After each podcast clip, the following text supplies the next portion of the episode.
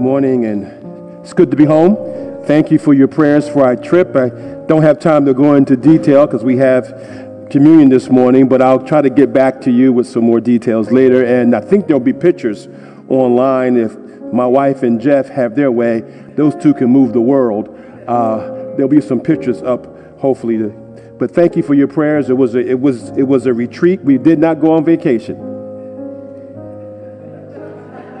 It was not vacation. It was not a place to get to go away and get refreshed. It was work.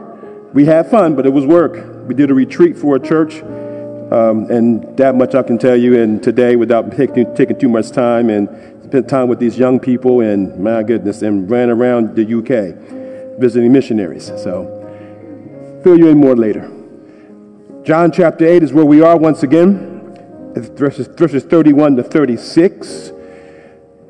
Father, as we come to your word, we come to hear, not just with our ears, but with our hearts.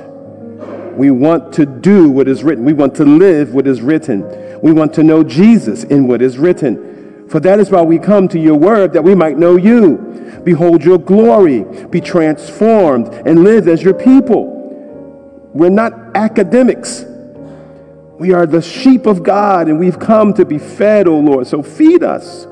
Feed us so that, Lord, we might be full, we might be nourished, and we might seek first the kingdom of God and see Jesus glorified in our day, in our time, in our places, in our homes. So, Lord, use your unworthy servant, sheep shepherd that he is, use him to proclaim the truth in a way that your people can see it and hear it and follow it. May Jesus get all the glory, for he deserves it. Amen. John 8, beginning at verse 31. So Jesus said to the Jews who had believed him, If you abide in my word, you are truly my disciples, and you will know the truth, and the truth will set you free. They answered him, We are offspring of Abraham and have never been enslaved to anyone. How is it that you say you will become free? Jesus answered them, Truly, truly, I say to you, Anyone who practices sin is a slave to sin. The slave does not remain in the house forever, the son remains forever. So if the son sets you free, you will be free indeed. I know that you're Abraham's offspring, yet you seek to kill me because my word finds no place in you. I speak of what I have seen with my father, and you do what you have heard from your father. I read a little bit further on, but amen. That is the word of the Lord. You may be seated. And let me again thank those gifted preachers who stood in this pulpit while I was gone. Um, Dr. Carl Ellis, my big brother, and Dr. Irwyn Ince, my other big brother. I'm surrounded by doctors. I guess I need help.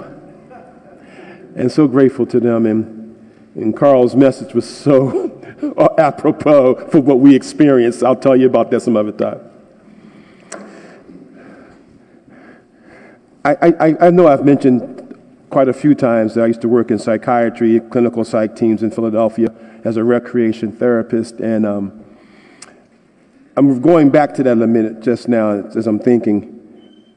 I remember working with addicts for many years, not just in the hospitals, in the psych units, and places I worked, but certainly in the church.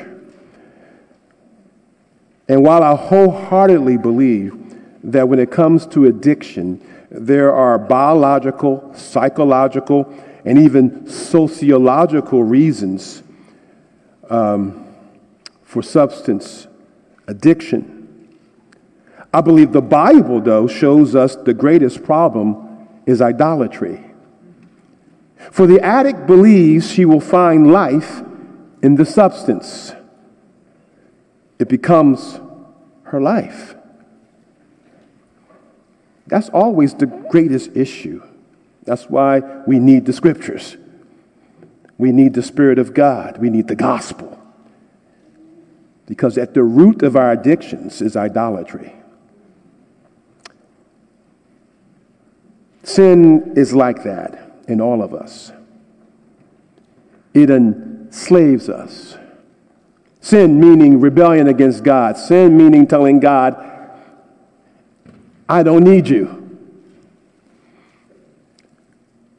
Or if you're churched, I need Jesus, but I need. It enslaves us. Our hearts are all crying out for freedom. But where are we seeking freedom? I'm so glad God heard our cry. We're like the Israelites. When they were enslaved in Egypt, they cried out to God. And when God sends Moses, the message is, I've heard you. I've heard your cry. Are you crying out? The Son has come that all who trust in him might be free. But are you walking in the freedom that the Son has won for you? I, am seeing more and more today that Christians are not walking in freedom. Remember, and I can't do a full review, so just remember where we are in this passage. We've been seen as a disciple of Jesus, abiding in his word, that is, living as his follower, we become more and more acquainted with truth, he says. You will know the truth, he says. We have a new identity. We are no longer the same people. We are disciples now. If you are truly my disciple, he says, you, you abide in my word and you will know the truth. We have a new identity, disciple. And as we are living, abiding in His Word, we become more and more acquainted with tr- the truth. And that truth is found in the light of the world, who is Jesus. Truth about everything. Truth about God, truth about you, truth about me, truth about our culture, truth about creation. We learn, we, we, we learn that we, he exposes the idolatries, the, the false gods, or the God substitutes that in all of our lives that we fight with. Things that we turn to, instead of turning to Christ, we turn to that or them and, and, and, and thinking they will give us freedom, thinking they will save us and deliver us. And what they do is they end up enslaving us even more. He shines the light on that. We become more aware of the truth. Because sin, is a, sin is a harsh taskmaster. It promises, it makes so many promises. Don't listen to those Christians. Don't, that Bible's, and you need more than the Bible to guide your life. You don't listen to those people. If God wants you to be happy,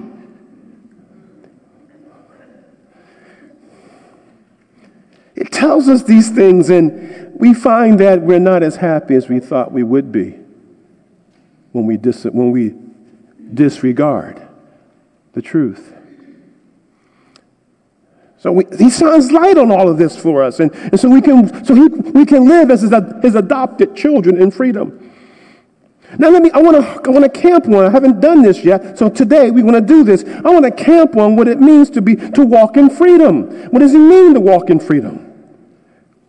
Again, follow the statements. Won't be on the screen, so just listen carefully as you have learned to do, I'm sure.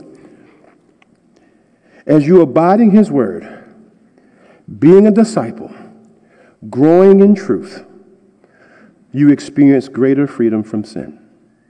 That's the punchline. That's the punchline that Jesus is communicating.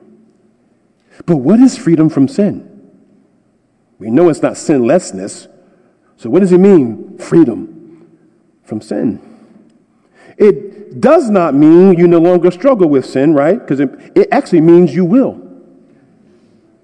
It actually means you will. You actually become more aware of your sin as you grow as a disciple of Jesus. Things you didn't know were wrong before God came into your life, you now know they are. that is what is meant to humble you. Causing you to pray, making you aware of how desperate you are for God's grace every day. You become more aware of how weak you really are. Before I met Jesus, I thought I was strong. I thought I was, I had it together. I was, I was healthy, wealthy, and wise. You know, I, I, I, I thought I, I thought I could do it. Like that little kid I told you about. I can do it. It's when I met Jesus that I found out that I'm really weak. And the more I grow in Jesus, the more weak I realize I truly am, which brings me back to Him, how much I need Him. I'm desperate for grace. So, freedom from sin is not sinlessness, it's being actually more aware of your sin. But, it, but, but freedom from sin means that sin's tyranny is no longer your identity. You hear me? Sin's tyranny is no longer your identity. Sin is no longer your greatest motivating factor. Having it my way, Burger King addicts, is no longer my identity. Christ, freedom from sin means Christ is your identity, for in Him you are a new creation. He and His love becomes our greatest motivating factor for living. Now, the Lord, by His Spirit, is going to elaborate on what He's saying here in different parts of the New Testament. So that's what I'm doing now. I'm not proof texting. I'm moving on to show you how the rest of Scripture in the New Testament fleshes out what Jesus means by you will be free indeed. Okay? Paul says it so wonderfully in 2 Corinthians 5 17 and 18. You know this passage. Therefore, if anyone is in Christ, he is a new creation, right? The old has passed, the old you, the old life has passed away. Behold, the new, the new life has come. And then he says, all this is from God who through Christ reconciled us to himself. The, the, see, freedom means you are a new creation. Now, as a new creation, who, on the inside, you're still the same you on the outside, but on the inside, you want to believe, you want to love, and you want to do what Jesus wants you to do as your Creator, Lord, and Savior. You have a new motivating factor. You've been made new, and Christ is that motivating factor. Before Christ set you free, you were a slave to sin. You, your identity, alcoholic, gossip, drug addict, sex addict, gay, thief, murderer, ruthless, heartless, lawless, prideful, cowardly, arrogant. That was, those things were your identity. Your identity was tied up in them because you were spiritually dead. And you did those things. You entered into those things with little struggle. You might have even justified thinking and loving and doing them. It's how the world works. It's just how I am. I'm doing me. And, and, and, and a society patting you on the back. Recreational drug use seems like freedom until it becomes addiction. Promiscuity seems like freedom until you want real love. Money seems like freedom until you wake up with bills, debts, and emptiness. Living for the approval of others seems like freedom because you have friends until you fall into self pity, hurt feelings, envy, and a deep sense of inadequacy. If you're enslaved to success, even as a parent, it may seem good at first until you experience slavery to drivenness, fatigue, worry, fear, and lack of control. Parents, lack of control. Hold on tighter. Paul explains it this way when he's, he's looking at what, uh, what this freedom does for us with the gospel. 1 Corinthians 6 9 through 11. Do you not know that the unrighteous will, will not inherit the kingdom of God? Do not be deceived. Neither the sexually immoral, nor adulterers, nor idolaters, nor men who practice homosexuality, nor thieves, nor, nor practice, nor the greedy, nor drunkards, nor revilers, nor swindlers will inherit the kingdom of God. Now here it is. And such were some of you. But you were washed. you were sanctified, set apart for God. You were justified, declared righteous in the name of the Lord Jesus Christ and by the Spirit of our God. Woo! Such was some of me. Such was some of you.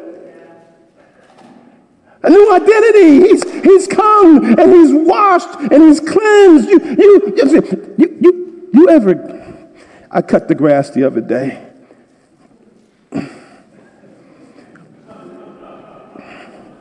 Too much disc golf and too, you know, I'm getting older now.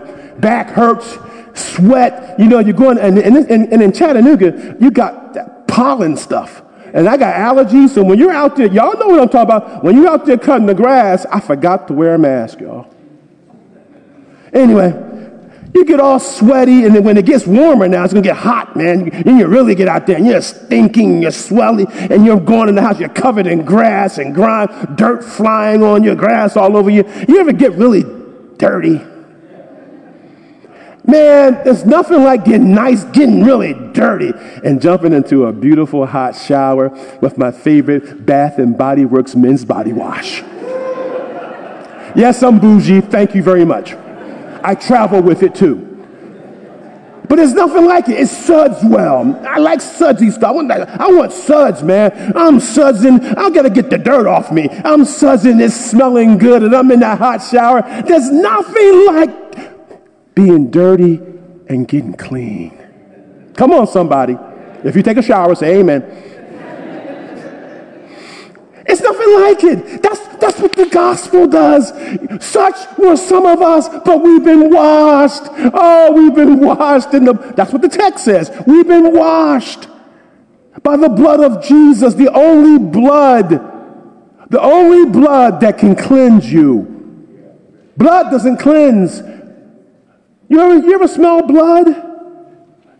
Outside of your body, I mean.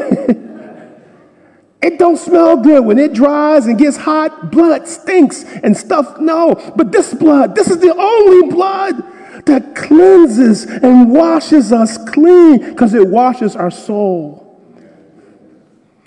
You are set free by this blood, by this bath in Jesus, set free to obey him. A weight is lifted off your soul. The grime is washed from your soul. He who the Son sets free is free indeed. Here's the kicker. Because of slavery to sin, we, we used to view God's law as bondage and sin as freedom. Ain't that a trip? It's like a man who's been in prison for 30 years since he was a youth.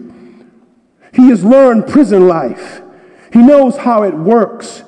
When he gets out, he's confused and scared because he doesn't know how life works on the outside. The language is different, the rules are different. So, what does he do? What does he do? He commits a crime so he can go back to the only world that he knows.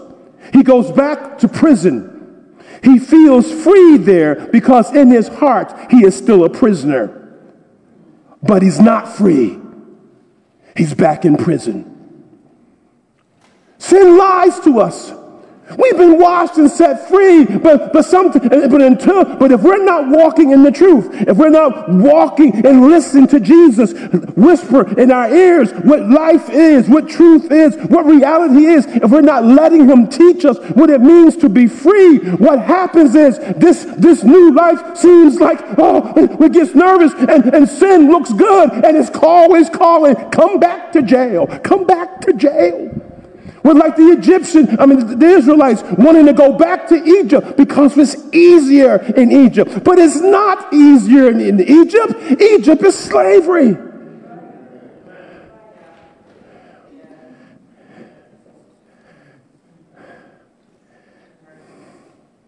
But when you experience the forgiving love of Jesus, you are cleansed from the tyranny of sin.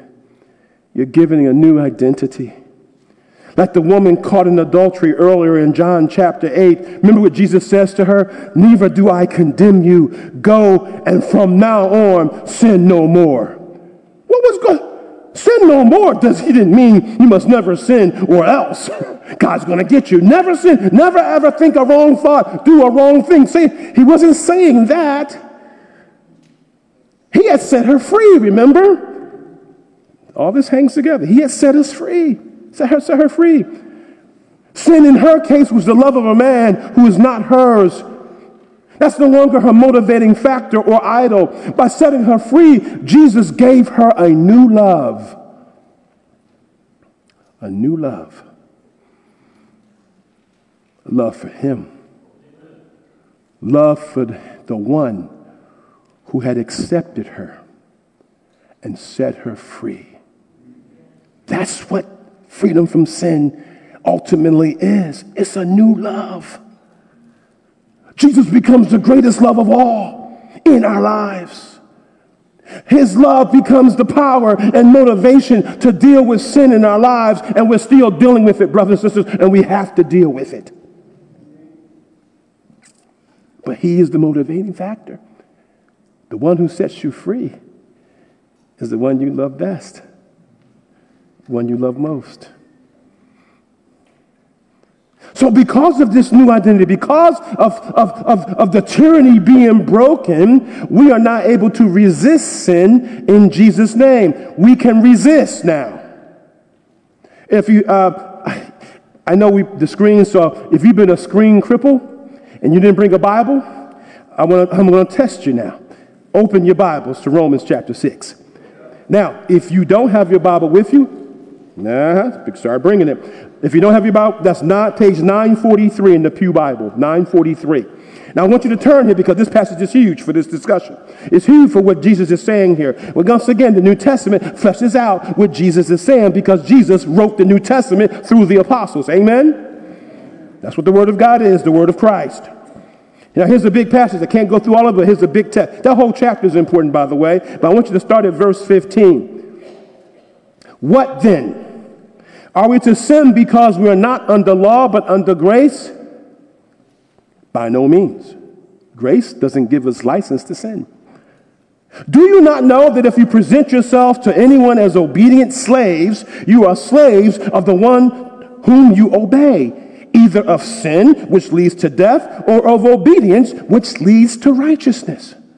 Thanks be to God Hallelujah. Praise him that you who were once slaves of sin have become obedient from the heart to the standard of teaching to which you, you were committed. And having been set free from sin, have become slaves of righteousness. I am speaking in human terms because of our, your natural limitations. For just as you once presented your members as slaves to impurity and to lawlessness, leading to more lawlessness, not freedom. So now present your members as slaves to righteousness, leading to sanctification, Christ likeness, walking with Jesus, walking in the light. For you were once slaves of sin, you were free in regard to righteousness. But what fruit were you getting at that time from the things of which you are now ashamed? Because the end of those things is death. But now that you have been set free from sin, have become slaves of God, the fruit you get leads to sanctification and is end eternal life. For the wages of sin is death. But the free gift of God, that's grace, is eternal life in Christ Jesus our Lord. Notice the language. This is the language of Jesus slaves and freedom. You were slaves of sin. Now he says you're slaves of righteousness. Slave has no will of his own. The slave obeys its master. When we, before we met Jesus, as I described earlier and last time, you were a slave of sin. You were, your will was held captive by sin. Sin was your taskmaster. You danced to its tune. But now in Christ, you are in Christ. You understand there's a difference, right? You know, if you have put your faith in Jesus, if he has grabbed you for his own, revealed himself to you, and you've humbled yourself before him, crying out for his forgiveness and love, do you understand something has been done to you? Something divine. Something powerful, something real has been done to you. You've been moved out of the old kingdom of darkness into the kingdom of light with the light of the world. And now you, you have, watch this, you have a new slavery. you have a new slavery. You're not slave to doing wrong now. You're slave to righteousness, he says. Read the text. You're slave to doing what God wants you to do. Remember, new motivating factor. Because of this, you are not able to resist sin. And he describes it as presenting the members, your members of your body, as instruments of righteousness. Remember, we gave our body, and that includes our mind too, by the way. We gave our body, our mind, even the whole inter, our hearts to sin and disobedience to God and to self centeredness. And now he says, because you will be a slave to someone either, either sin personified or God. And Jesus says, You're free, but I'm a slave, but you're free. you're free in Him. Slavery in God is freedom. Because now you are now you've been recreated to be the human being you were meant to be. God created us in righteousness. We fell, we rebelled, and now Jesus has come to bring us back. I think back on steroids, spiritually speaking. I think we get the better end of the deal than Adam and Eve. I really do. New heavens and new earth, oh boy. Upgrade, upgrade. God doesn't, God is always improving. He's always showing us more and more, better and better. He doesn't improve himself because he can't. He's perfect. But he always shows us more and more, better and better. You are now a slave. Sarge, you are a slave to righteousness. You, you're, that's why Paul will say in Romans 12, present your body as a what? Ah. Your body belongs to him. We are set free from sin's dominance. Now we can make a choice. You see, before, before Christ came into my life, I, I couldn't make, I didn't make any real choices when it came to sin. Now I made choices what shoe I'm going to wear, what place I'm going to live. I made, there are real choices we make. But listen, morally speaking, spiritually speaking, my choices were dictated by my sinfulness. I always chose away from God. And if that's you today, if you're not in Christ today, you're always choosing away from Him. He, he, Jesus even, God says, our righteousness is as a filthy rag. So, but without Him, without Him, when, if we're relying on our resume to get us into heaven, if we're relying on being good to, to, to really tr- make, to, making ourselves good, that is, making ourselves good, to, to really change our lives, we're mis, uh, misinformed. The heart is deceitful above all things.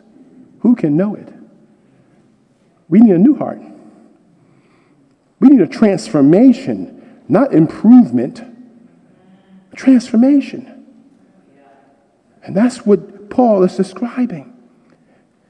We present our members. We're slaves to God now. Tim Keller says, Thus we see that slavery to God is the result of an active effort on our parts to act out what we know is true of us. Offering our members or parts of our body means we are to act in accordance with what the Bible tells us about reality. What does the Bible tell us about reality? You're no longer a slave to sin. So now get on with it and present your body to God. Get, eh, wake up every morning and says, I belong to you. I give myself to your will. I give my mind, my heart, my emotions. I give my actions, my speech, my thinking, everything. Lord, I present myself to you today. Take me and use me. Guide me, guard me. Deliver us from evil and the evil one. You have a new motivation and an ability from God's Spirit to work at working you, driving you to do God's will. You've been sanctified, you've been cleansed, you've been set apart for God's use by the sacrifice of Jesus for you. You're the good china. Remember, you, I've heard this many times. You know this. Every woman I know, every, every mother and wife I know has good china. You better not touch it, kids husband, boyfriend, whoever, you better not touch it. That's good china. You don't eat on the good china every week. The good china is sanctified. It's set apart for special use. That's what it means. You, but and, and, God has taken His people as His good china. You, you're not for everyday common use anymore. You're for His use. The world used you. Sin used you up every single day. But now you are, you are, you are his. You have been, you are slaves of righteousness. Now you're the good china and you're only for his use. And he wants to use you every single day for his glory and your good. Present your members. You, you, you can do it. You, you can do it now. Not perfectly, because remember, remember the cave, remember the, the prison. We keep looking and sometimes we take, two, take steps the wrong way and we fall. Yes, amen. High, but we get up because we're the good china. And we go on, we say, Lord, forgive us, and we go on presenting our bodies. But once again, Lord, I belong to you. Here's where our thinking goes wrong. We think that because we still desire sin, that sin, that sin still controls us. Desire is no longer the same as control if you are joined to Jesus. Think if you're trying to lose weight by watching what you eat, all because you desire sugar does not mean you're less committed to losing weight. Did you follow me? Desire is not the same as control. If you're, de- let me say it again because some of you look, look a little bit. You're trying to lose weight. You're, you're saying, okay, I'm on, I'm on this eating plan, the whole 30. I'm putting away sugar. And so you're, desi- and so for 30 days, no sugar in your life. And so, but, but throughout those 30 days, I guess you might still desire sugar. You may still want some sugar. But you have a new motivating factor in your life. You know you need to lose 20 pounds. The doctor has said,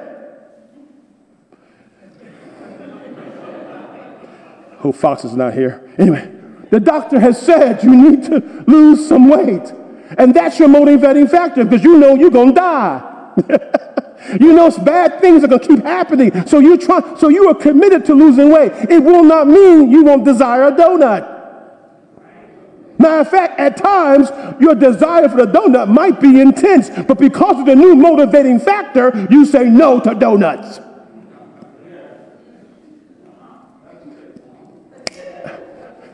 Christians, yeah, there'll be times when you will desire sin. You will desire the old life. There will be times. That doesn't mean you're, you're still a slave. Because you have desires. It means you're a fallen human being like me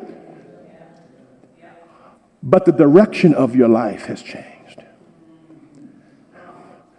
And so you may desire it, but by the grace of God, you may find you have strength to not taste it. Oh, yeah, times you will fall, but you'll get up, like I said, and you go on in the, right, in the same direction you were going with Jesus. Desires are not the same as control because you've been set free now. Before it was the same. Now it's not. You have a new controller in you. He's called the Holy Spirit. All right, quickly. How do we walk in freedom that Christ gives us? I've been saying some things, and well, just a few things to think about. First of all, how do you walk in freedom? Believe what Jesus has done for you. Stop listening to the devil. You are not the same old you. Stop identifying yourself by your sins. You are not what you used to be. You've been set free, you've been cleansed, you've been accepted by God forever, no matter what. Christ is your new identity. He is what's most important about you, He is the truth about you. He is your life, not the old stuff. He is your life. Colossians 3 3 and 4. For you have died, and your life is hidden with Christ in God. When Christ, who is your life, appears, then you also will appear with him in glory. That's Colossians 3 3 and 4. Christ is your life, not your sin. If someone asks you who you are, what's the first thing that comes to mind? I'm an alcoholic. See, that works in AA. I've been there, I've seen, I've been in those meetings when their identity is still their sin. That's not true of the believer. Now, stay with me. Listen, listen. I am a Christian who struggles with alcohol. I got to watch it. But I am not an alcoholic. That is not my identity. Christian people, will y'all please get this? As long as it becomes your identity, it keeps you enslaved. The first thing about you is you are a Christian. You are in Christ. I'm not saying you don't struggle. I just said you struggle. But that your struggle is not who you are. Somebody, I'm, I'm, i know you. I know you're gonna walk out the door and be mad at me. Okay, what? I'm saying with the scripture. You can be mad at me. I'm gonna stay with the scriptures, and I love you. Who are you? Who are you really? Don't just say it. Who are you really? I'm, I'm a Christian. Who are you really? What's your motivating factor? What gets you up in the morning? What puts you to bed at night? Where do you spend your money most? What motivates how you spend your money? Oh, that's a good, okay. I'm sorry. I shouldn't have said that. Saturate your heart with Christ's word so that your spiritual muscle memory goes to his truth about you. Right away. There is now no condemnation for those who are in Christ Jesus. For the law of the Spirit of life has set you free in Christ Jesus from the law of sin and death. Romans 8 1 and 2. Second thing, believe and desire that Jesus makes you more into his image in every area of your life and struggle. Believe and desire that Jesus make you more into his image in your areas of struggle in life. Call upon him. Uh, he is, he's more, but he is our goal. He is our example. We are, he saved us to conform us. God saved us to conform us to the image of his son. That's Romans 8. That's what he saved you for, to make you more like Jesus. So desire it. Want it. Pray for it. Ask him to give you desires for his good more than your desire for what harms you. Get, stay on your face before God. He is more beautiful and glorious and life giving than anything else in all creation. And when you see that, you bask in his love and you use creation wisely. Oh, I got to finish up. Third, offer your body to God to do what is right. Offer yourself to God. We said that already. Present your body to him every day. Get up. Seek ways before God, depending on Christ's love and power, to practice, think, and desire what is right. Ask Him to help you. Go to His Word. I, I, oh boy. Okay, I got to say this. Ephesians 4. This, here's how Paul shows us how to do it. Present your members. Here's how he shows it. He shows it. The Bible tells us, guys. Ephesians 4, 25 to 29. Here's what he says. Having put away falsehood, Let each one of you speak truth of his neighbor. We're members of one another. That's, that's, that's falsehood. Be angry, but do not, and do not sin. Don't let the sun go down on your anger and give no opportunity to the devil. That's anger. Let the thief no longer steal, but rather let him labor, doing honest work with his hands, so that he may have something to share with those in need. Thievery. Let the correcting talk come out of your mouths, but only such as good for building up as fits the occasion, that it may give grace to those who hear how you talk. Now, notice what he says. If you have a tendency to lie, practice speaking the truth. Don't lie. Okay, I'm not going to lie. I'm not going to lie. I'm not going to lie. No! Practice speaking the truth. Jesus is, this is not rocket science. God is giving you, remember who you are. You have the Spirit of God. He's working in you. That means you don't have to be afraid. So you can speak the truth in love. You can speak the because reason we lie is because we're afraid. But Jesus drives out fear. He's sovereign and in control of my life. So I can tell, I can speak the truth, even about myself. Because I don't have to be afraid of you. My God's bigger than you. and your organization. And your government. Or whoever you are. My God's bigger. Why should I fear you? I can speak the truth. Practice. Stop lying. He says, stop lying. Because that's fear. Because Jesus set you free, speak the truth. Practice speaking the truth. Watch this. Then he says, angry, anger. I can't control my anger. Okay, yeah, you do it, do it at work, don't you? Because you want to keep your job. Ain't that funny? I can't control my anger, but you keep your job, don't you? Go, go do, treat your wife like your boss, or treat your boss like your wife, and see what happens. You know, this it's foolishness. Be angry, do not sin. What do we do with our anger? Deal with it before the sun. Stop letting it fester. Don't let it fester because you're giving the devil an opportunity. Deal with your anger. Deal with it quickly. Don't, don't just let it fester. He says you have the ability now to deal with it quickly by the Spirit of God.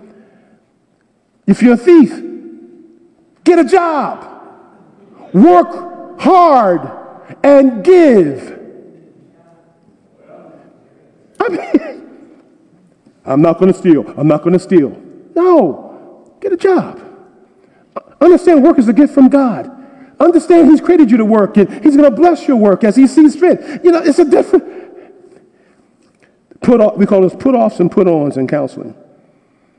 If you have a habit of using your mouth evilly and gossip and slander and, and profanity, whatever, he says, check your tongue. Before you speak, will this build people up?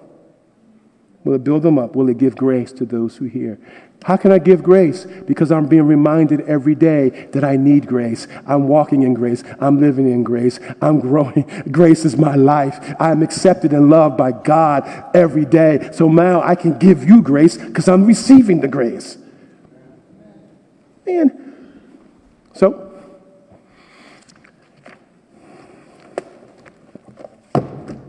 you can resist. But do you love Jesus? John Owen said, the great Puritan theologian, be killing sin or sin be killing you.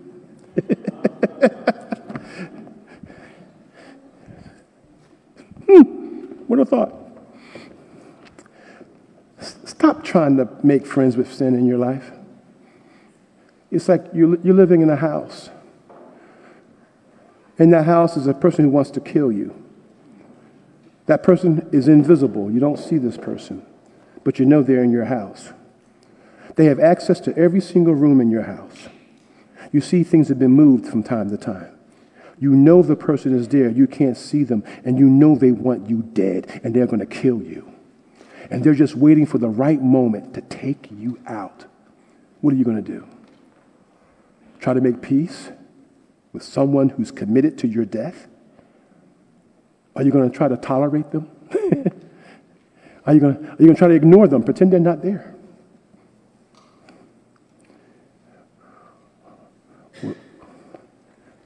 Or are you going to put on the black, the, the black out and go hunting? Hmm? You're going to get him before he gets you. You're going warrior because you know it's no other way. Your back's against the wall. You got to go commando. Sin's in your house. It's all over. And some of us are, are trying to pet it. Get as, like Icarus, fly as close to the sun as possible, and your wings will melt. Stop playing with it. Deal with it. Because Jesus has set you free. He wants you free in your house. He set you free. And that is a good thing. He's come in the house to help you. He's in there with you to help you deal with all of that. He's going commando. He's the divine warrior. He's won the battle. And we got to start walking in his victory and calling upon him. Yeah, we're going to fall. Yeah, we're going to, but we get up and we're going to deal because we are the people of Jesus and we have been called be free. I'm t- I want free. I want freedom. I want to walk in Him. I want to walk in the light with Him. I want to know my Jesus better. I want to know the Savior. I want to walk with Him. Don't you? And isn't it wonderful that as you walk with Him, He helps you? I got you. He said, I got you. Yeah, I know you fell, but get up. Come on. Get back over her. Isn't it beautiful? He who the Son sets free is free indeed. Father, help us to walk in the freedom. Help us to stop playing. The culture keeps telling us who we are, but you told us who we are. Help us to believe it. Help us to present our bodies to you not to, not to social media, not to magazines, not to what the culture says we should have and what. No, help us to present our bodies to you, not to be used by anyone else or anything else, but be but at your disposal. Help us to give ourselves to you every day to walk in the freedom that you've won. Help us. Help us, Father, in Jesus' name. Amen.